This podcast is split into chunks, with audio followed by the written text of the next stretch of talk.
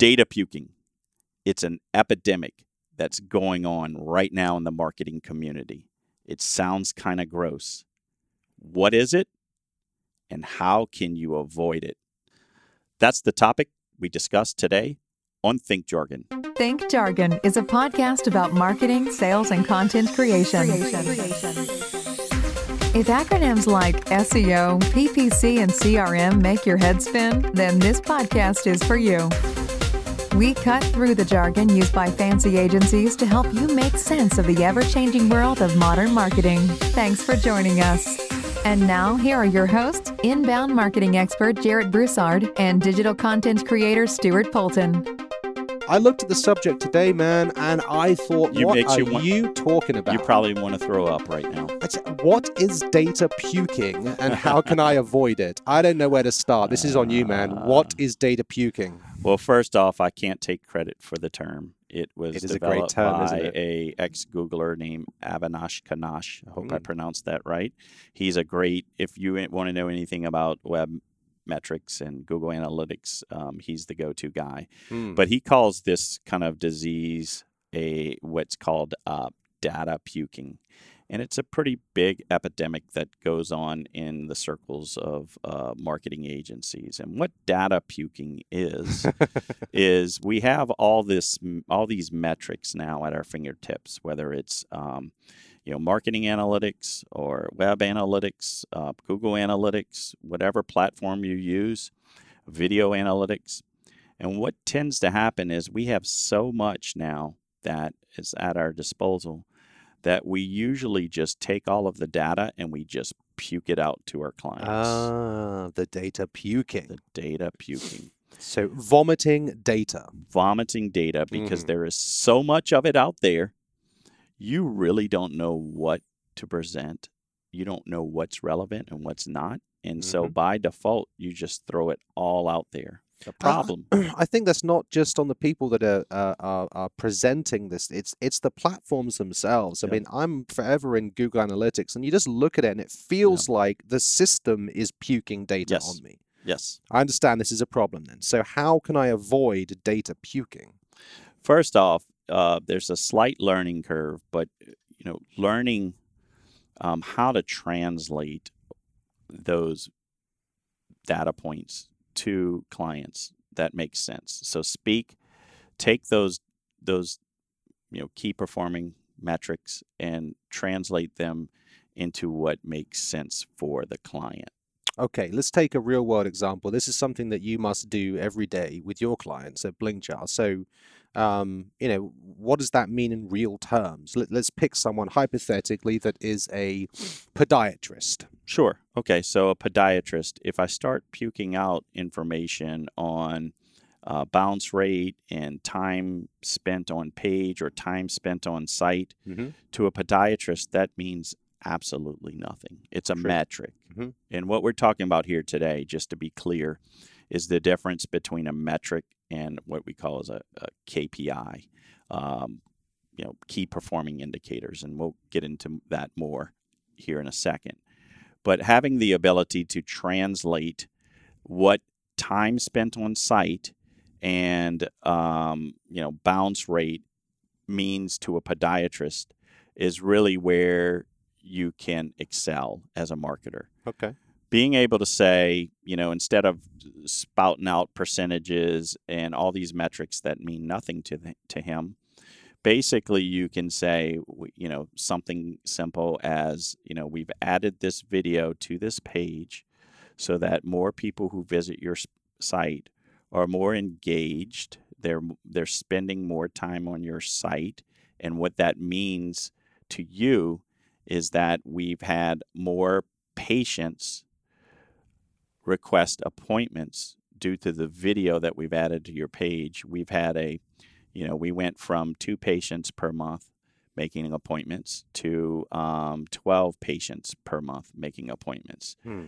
That makes more sense to that podiatrist than spitting and puking out all this web metric data that means nothing to them. So, so what I'm hearing is that you are um, you are finding the real world event that makes a difference to that company. In the case of the podiatrist, it's new clients. Yep. And then you are you are starting there and working backwards and using the data uh, in the in your analytics or whatever to to to explain that outcome. Yeah, so it's metrics versus KPI. Metrics would be just a number Yeah. or a percentage. And it really it's when you go to Google Analytics and you look at all this stuff, those are metrics and it can be overwhelming, it could be intimidating, and it can be downright frustrating. Mm-hmm. Our goal as a marketer is to take those metrics and translate them into a different language that someone can understand. So a KPI is a number tied to an overall business goal. So if that podiatrist business goal is to generate 20 patients per month, Mm-hmm. um, he he or she doesn't care about all these metrics that mean absolutely nothing to them.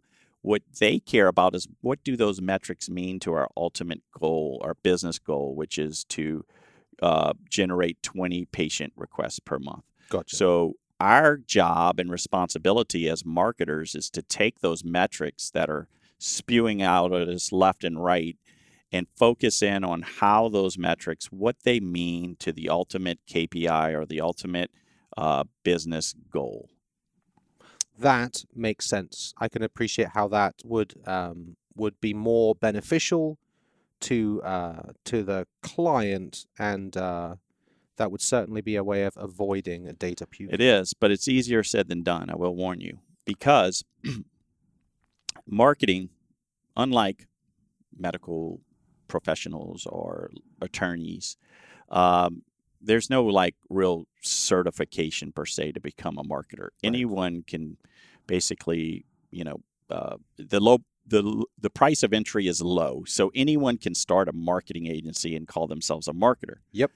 But can anyone then walk the walk and talk the talk? Meaning, can they take these metrics, understand them, and translate them to someone on the other side of things? That is where the land of milk and honey is for marketers. If you can learn, and it's a large learning curve, but if you can learn what these metrics mean and then turn around and explain that to the customer, then you are going to be a very successful marketer. I think it's not just not only true for people that are marketing on behalf of somebody else, but if I want to move the needle on a project of my own, Good point. it's it's going to be helpful to be able to understand what the you know the the metrics are what what what metrics Yep. I need to be focusing on to understand you know what what's going on it's not good enough to look at the number of people that visit your site and without appreciating what a bounce rate means and you know and how that affects things and the flow they go through your site what what matters um, you know what what needs to happen for you to move the needle on your own project and understand how to get to that in that huge amount of uh, of of data that's available. and let the the the the metrics sort of if you're able to interpret these things let them sort of be the guide for where you go moving forward um, you know they're not always going to be perfect Mhm. there are going to be things like high bounce rates or um, low engagement levels or um, low traffic even or low conversions where you have high traffic but um, for whatever reason people users aren't converting, meaning they are not filling out forms or making contact with you or downloading white papers. Mm. So the key here is to um, analyze these metrics and then translate them for you, like you're saying, and saying, okay, what is this telling me? How can I improve my site? What does this mean? And how can it help me get to the, the next step? I think it's worth pointing out as well that, that when it comes to to the uh, amount of data that's available, I mean, of course, websites is one place where there's an abundance of data, but um, you know, whether there are there are so many other places as well where where uh, data is is so readily available, and in in the I don't know if you're if you're looking for a key phrase to buy a Google ad for, you know, there's so much information out there when you're doing keyword research or or take video for example. There you know there is there is uh, a, lot of information you can get through um, these these video marketing services about um, individual videos and and uh, who watches them where and for how long and and all of that information. If if if this is important in order for you to get to your goal, um, you can literally take that data and then tweak your video a little bit and see how that Yep. affects the the um, experience that your viewers have with that video. If it increases the engagement or decreases the engagement. So this isn't just tweaking a website we're talking about or tweaking a checkout process. This is Right. video online. This is um, what you're doing with your social platforms. This is everything. Data is everywhere. Absolutely, and those data those data points they'll tell stories, and that's another thing is if you can take those the metrics, if you you you know anyone can just puke out metrics and send them to a client. Um, that podiatrist is is going to just glaze over those metrics if you're lucky. Um, but if you start to talk in their terms about how it's improving their business, increasing patient volume, then they're going to um, value your feedback and look forward to the input that you give rather than I can't tell you how many times people have said, I, I get this all at the end of the month. Uh, you know, speaking of a, a another marketing partner, and uh, they don't know how to read it, what to do with it, what to make of it, and so they just move on.